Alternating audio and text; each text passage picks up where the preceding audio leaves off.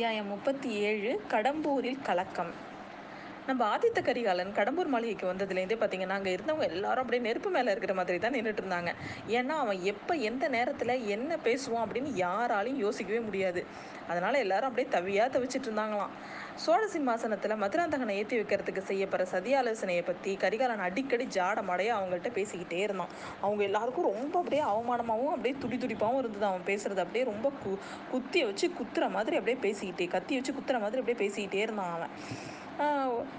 ஒரு நாள் பார்த்தீங்கன்னா இப்படி இப்படியே பேச ஆரம்பித்து என்ன பண்ண ஒரு நாள் வந்து நேராகவே அவன் கேட்டுட்டான். பழுவூர் இளையர பழுவூர் பழுவேட்டரையர்கிட்ட வந்து ம சம்புவராயர் ரெண்டு பேரையும் உட்கார வச்சுக்கிட்டு சொன்னான். பழுவூர் பாட்டா கடம்பூர் மாமா உங்ககிட்ட ஒரு முக்கியமான விஷயத்தில் யோசனை கேட்கறதுக்காக தான் நான் இங்கே வந்தேன். அதை இப்போது கேட்டுடுறேன் அப்படின்னு கேட்குறான் மூணு வருஷத்துக்கு முன்னாடி என்னோட தகப்பனார் வந்து என்ன சோழ சாம்ராஜ்யத்தில் இளவரசனாகி பகிரங்கமாக முடிசூட்டினார். நீங்கள் எல்லாரும் சம்மதம் கொடுத்தீங்க. இப்போ சக்கரவர்த்தி தங்க அதை அவரோட அபிப்பிராயத்தை மாற்றிட்டு இருக்கிறதா எனக்கு தெரியுது. மதுராந்தகனை சிம்மாசனத்தில் ஏற்றி வச்சு முடிசூட்டணும்னு அவர் நினைக்கிறாராம் அதுக்காக தான் தஞ்சாவூருக்கு வர வரணும்னு சொல்லி எனக்கு அழைப்பு மேலே அழைப்பு கொடுத்துக்கிட்டே இருக்கிறாரு. நானும் போகாமல் தட்டி கழிச்சுக்கிட்டே இருக்கேன்.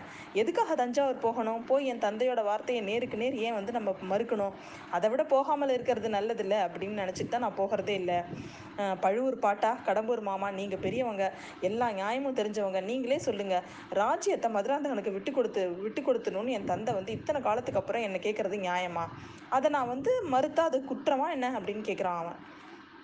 அவன் அப்படி நேராக கேட்டோன்னே எல்லாரும் அப்படியே ரொம்ப தக ரொம்ப அப்படியே ஷாக் ஆகிட்டு என்ன பதில் சொல்கிறதுனே தெரியல. பழுவேட்டரையர் தான் தொண்டையை கணச்சிக்கிட்டு பதில் சொல்கிற பதில் சொல்கிறாரு உடனே கோமகனே நீங்கள் இந்த விஷயத்தை வந்து திருக்கோவிலூர் பாட்டன் கிட்ட ஏதாவது யோசனை கேட்டிருப்பீங்களே அவர் என்ன சொன்னார் அப்படின்னு கேட்குறாரு அவர். ஆஹா அவரோட இயல்பு தான் உங்கள் எல்லாருக்கும் தெரியுமே. அவரோட பேரப்பிள்ளை சிம்மாசனத்தில் இன்னொருத்தரை விட்டு இன்னொருத்தருக்கு விட்டு கொடுக்கறத அவர் உற்று அவருக்கு சம்மதிப்பார் அவர்? அவரை காட்டிலும் என்னையும் என்னோட பெத்த தாயையும் சேர்த்து வெட்டி போட்டுருவார் அவர். இப்போவே மலையமான் வந்து சைனியம் வந்து சே சேக சேகரிக்க ஆரம்பிச்சிட்டாரு. அவரோட பேரனோட சிங்காசன உரிமையை நிலைநாட்டுறதுக்காக. ஆனால் நான் அவரோட பேச்சை கேட்டுட்டு மட்டும் நடக்க போகிறதில்ல நீங்கள் எல்லாரும் எப்படி சொல்கிறீங்களோ அந்த மாதிரி தான் நான் நடந்துப்பேன் அப்படின்னு சொல்கிறான் அவன். இவன் இந்த மாதிரி சொன்னோடனே ஏமாந்து போயிட்டார் பழுவேட்டரையர். உடனே சொல்கிறாரு மலையமான் மாதிரி அப்பாவுக்கும் பிள்ளைக்கும் நாங்கள் வந்து சண்டை வர்றதுக்கெலாம் தூண்டி விட மாட்டோம். நாங்கள் வந்து சக்கரவர்த்தியோட கட்டளை எதுவாக இருந்தாலும் அதை அனுசரித்து நடக்கணும்னு தான் நாங்கள் சொல்லுவோம். ஆனால் நியாயம் வந்து எது அப்படிங்கிறத வந்து பார்த்துக்கிற இது உண்டு நமக்கு உண்டு. சக்கரவர்த்தி இந்த விஷயமா சொல்கிறதுல நியாயமே இல்லை அப்படின்னு சொல்ல முடியாது. இந்த சோழ சாம்ராஜ்யத்தில் வந்து மதுராந்தக தேவருக்கு உரிமையே கிடையாது அப்படின்னு சொல்ல முடியாது நம்மளால. அதனால் வந்து முடிவு வந்து உங்களோட இஷ்டத்தை பொறுத்தது அப்படிங்கிறாரு அவர். அது மட்டும் இல்லாமல் இதை அப்படியே வ வளர்க்குறதுக்கும் எங்களுக்கு விருப்பம் இல்லை. இப்போ முன்னாடி மாதிரி இல்லை. நம்ம சோழ சாம்ராஜ்யம் பெரிய வந்து பெரிய சாம்ராஜ்யமாக இருக்குது அதனால் நம்ம அந்த கொள்ளிடத்துக்கு மேற்கு மேலே உள்ள பகுதியை வந்து ஒரு பாகமாகவும் கொள்ளிடத்துக்கு கீழே உள்ள பகுதியை ஒரு பாகமாகவும் பிரித்து மேலே உள்ள பாகத்தை உங்களுக்கும் கீழே உள்ள பாகத்தை வந்து நம்ம மதுராந்தகனுக்கும் பிரித்து கொடுத்துடலான்னு பிரித்து கொடுத்தா நியாயமாக இருக்கும். இதை வந்து சக்கரவர்த்திக்கு ஒப்பு சம்மதிக்க செய்கிற பொறுப்பை வேணால் நான் எடுத்துக்கிறேன் அப்படின்னு சொல்கிறாரு பழுவேட்டரையர். உடனே ஆதித்த கரிகாலன் அப்படியே கலகலகலன்னு சிரிக்கிறான்.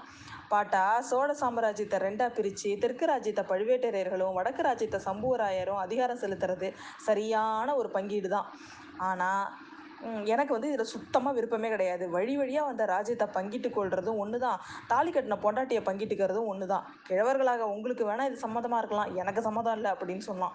உடனே பெரிய பழுவேட்டருக்கு அப்படியே பயங்கர கோவம் வந்து கத்தி எடுத்துட்டு திரும்பி அந்த வெளில போக போகிறாரு உடனே கரிகாலன் என்ன பாட்டா? அதுக்குள்ளே என்ன எங்கே எழுந்து போக பார்க்குறீங்க என்னோட யோசனையை நான் இன்னும் முழுசாக சொல்லவே இல்லை. கேட்டுட்டு போங்க அப்படிங்கிறாரு.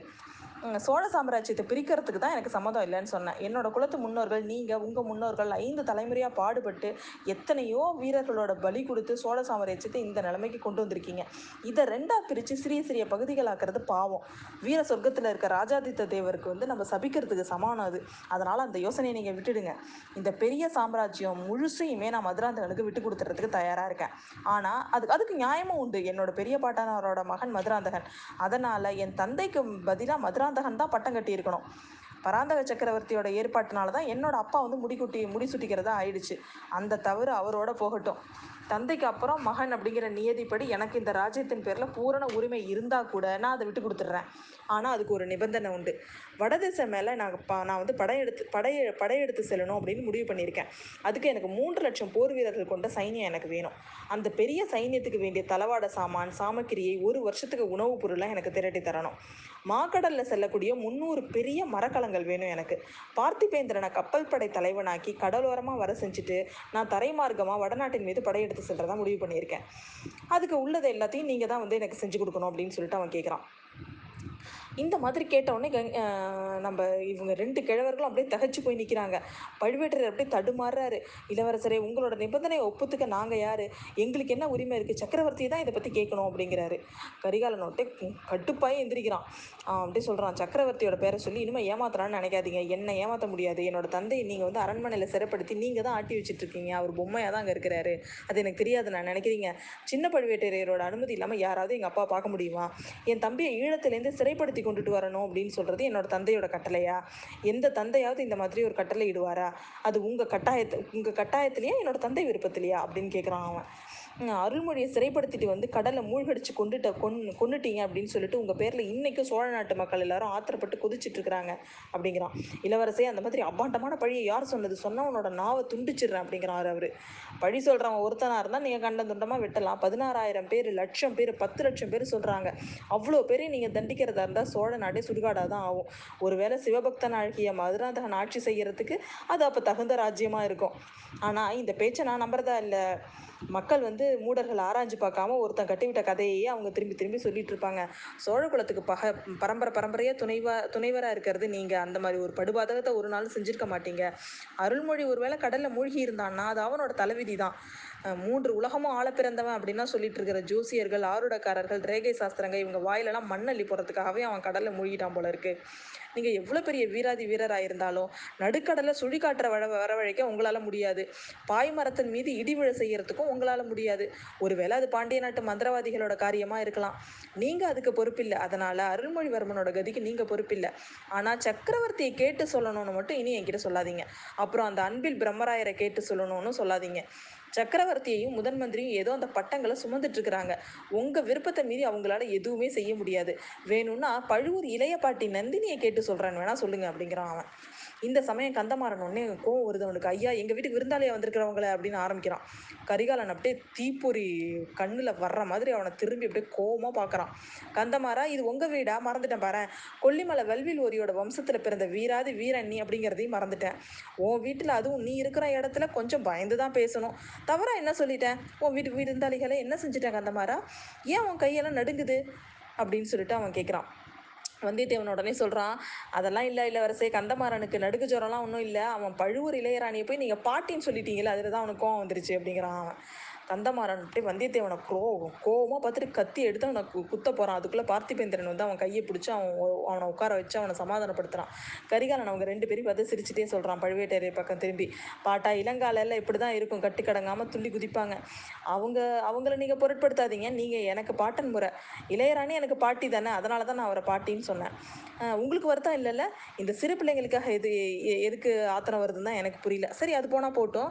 நான் ஆரம்பித்த விஷயத்தை விட்டுட்டு எங்கேயோ போயிட்டேன். என்னோட தந்தை சக்கரவர்த்தியோட பேரில் நீங்கள் பாரத சுமத்த வேண்டாம். நீங்கள் சம்மதிச்சா என் தந்தையும் சம்மதிச்ச மாதிரி தான் பொக்கிஷம் உங்கள் கையில் தான் இருக்குது. வடபுலத்துக்கு படையெடுத்து போகிறேன் அப்படின்னா சோழ நாட்டிலேருந்து மூணு லட்சம் என்ன முப்பது லட்சம் வீரர்கள் கூட வருவாங்க. முந்நூறு கப்பல்களை சேகரி சேகரித்து கொடுக்கறதுலையும் உங்களுக்கு கஷ்டம் ஒன்றும் இல்லை. நீங்கள் சம் நீங்கள் வந்து சம்மதிக்கணும் அவ்வளோதான் மதுராந்தக தேவனும் சம்மதிக்கணும். அவ்வளவுதான். என்ன சொல்கிறீங்க அப்படின்னு கேட்குறான் அவன். திணறி திண்டாடுறாரு நம்ம பழுவேட்டரையர். என்ன பதில் சொல்கிறதுனே அவருக்கு புரியல. நீங்கள் வந்து இப்படி ஒரு அபி அதிசயமான விருப்பத்தை வந்து நான் சம்மதிச்சா கூட மதுராந்தக தேவரோட சம்மதம் வேணும்ல அப்படின்னு சொல்கிறாரு அவர். அது மட்டும் இப்போ இப்போ அது அதனால் நாங்கள் நம்ம எல்லாரும் வந்து தஞ்சாவூருக்கு போவோம். அதனால் வந்து சக்கரவர்த்தி கிட்ட வந்து இதெல்லாம் பற்றி பேசிக்கிட்டு நீங்கள் வந்து முடிவு பண்ணிக்கலாம் அப்படின்னு சொல்கிறாரு அவர். அது மட்டும் முடியாது தாத்தா. தஞ்சாவூருக்கு போனதுக்கப்புறம் என்னோட அப்பா வேறு விதமாக கட்டளையிட்டா என்னால் அதை மீற முடியாது. அப்புறம் அங்கே என்னோட அம்மா இருப்பாங்க. என்னோட சகோதரி இளைய பிராட்டி இருப்பாங்க. அவங்கெல்லாம் நான் முடி துறந்து தேசாந்திரம் போகிறேன் அப்படின்னு சொன்னால் அவங்களுக்கு சம்மதப்படாது. அவங்க பேச்சை மீறுறதும் எனக்கு கஷ்டமாக இருக்கும் தாத்தா. இந்த விஷயம் இந்த கடம்பூர் மாளிகையில் தான் முடிவாகணும். நீங்கள் தஞ்சைக்கு போய் மதுராந்தகனை இங்கே கூட்டிகிட்டு வாங்க. நமக்குள்ளே பேசி முடிவு செஞ்சதுக்கப்புறம் தந்தைக்கிட்ட நம்ம சொல்லலாம். படையெடுப்புக்கு எல்லாம் ஆயத்தமானதுக்கு அப்புறம் நான் தஞ்சாவூருக்கு வந்து எங்கள் அப்பா அப்பா அம்மா கிட்ட வந்து விடை பெற்று கிளம்புறேன் நான். இல்லைன்னா மதுராந்தகனுக்கு இப்போதே பட்டம் கட்டிட்டு என்னோட பெற்றோர்கள் காஞ்சிக்கு வரட்டும். அங்கே நான் கட்டியிருக்கிற பொன் மாளிகையில் அவங்க இருக்கட்டும் நான் புறப்படுறேன் அப்படின்னு அவன் சொல்கிறான் பழுவேட்டரையர் உடனே சம்புவராயரை பார்க்குறாரு சம்புவராயரோ கூரைமேட்டை பார்த்துட்டு நிற்கிறாரு அவர்கிட்ட உதவி ஒன்றும் கிடைக்காதுன்னு தெரிஞ்சுக்கிட்டு பழுவேட்டரையரே பேசுகிறாரு உங்களோட கட்டளைக்கு மாறாக நான் என்ன சொல்ல முடியும் அப்படின்னு சொல்கிறாரு கட்டளைன்னு சொல்லாதீங்க தாத்தா. சோழ சாம்ராஜ்யத்தோட சேவையில் தலை நரைச்சு போன உங்களுக்கு இந்த சிறுவனா கட்டளை இடுறது என்னோட பிரார்த்தனையை நிறைவேற்றி வைக்கிறதா சொல்லுங்கள் அப்படிங்கிறான் ஆதித்த கரிகாலன். ஆகட்டும் அப்படின்னு சொல்கிறாரு பழுவேட்டரையர்.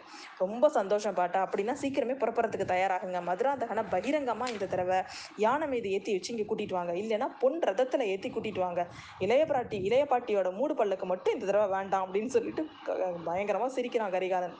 அதுக்கப்புறம் கந்தமாறன் எல்லாரையும் பார்த்து கந்தமாறா உன் படி யோகம்தான். உன் வீட்டுக்கு திரும்பவும் விருந்தாளிங்க நிறைய பேர் வர போகிறாங்க அப்படின்னு சொல்கிறான் சொல்லிட்டு ஒரே கடம்பூர் மாளிகையே ஒரே கோலாகலமாக இருக்கும். பழுவூர் பாட்டனார் வந்து தஞ்சைக்கு புறப்படட்டும்.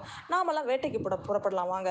வில்வித்தையில் ஒரு காலத்தில் நான் வந்து க அர்ஜுனனுக்கு அடுத்தபடி கரிகாலன் தாங்கிற பேரோட இருந்தேன். இப்போ வந்து ரொம்ப வருஷமாக அதை தொடாமல் வில்வித்தையே மறந்து போயிடும் போல இருக்குது அதனால் நம்ம எல்லாரும் போய் வேட்டைக்கு போகலாம் வாங்க அப்படின்னு சொல்லிட்டு கூப்பிட்றான் உடனே